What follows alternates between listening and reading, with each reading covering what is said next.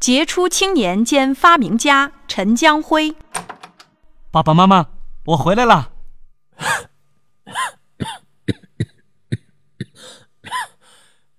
江辉回来了。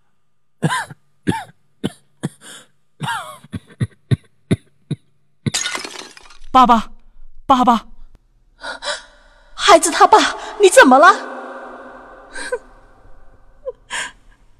江辉，家里穷，爸爸生病，不能让你继续读书，对不起，妈妈对不起你。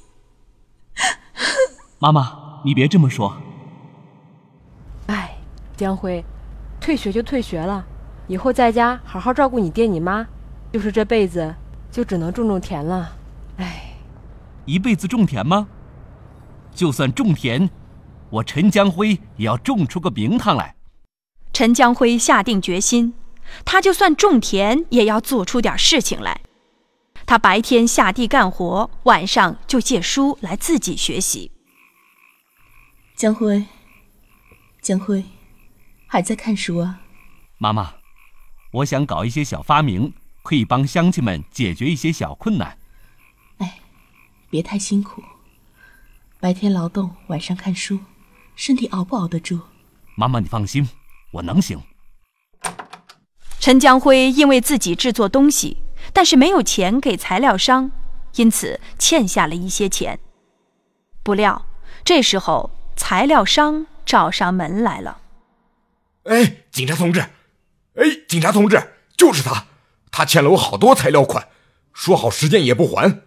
你好，请配合我们到公安局协助调查。他就是诈骗犯。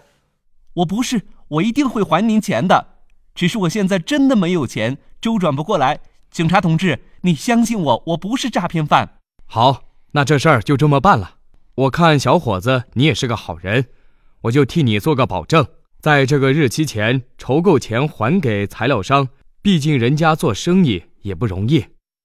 好，好，好，谢谢警察同志。陈江辉之后自己借书，自学了高中和一部分大学的课程，并且四处向专家请教，终于在几年后发明出了暗码保险锁、医用红外线感应控制器等许多的物件，尤其是农用背负式电动喷雾器。才生产的首批就被抢购一空。他的发明将近百项，其中十六项得到了国家正式的发明权。他只是一个农村的孩子，但是却靠着自己的努力和坚持，成为了一个为祖国做出伟大贡献的发明家。我们都要向他学习。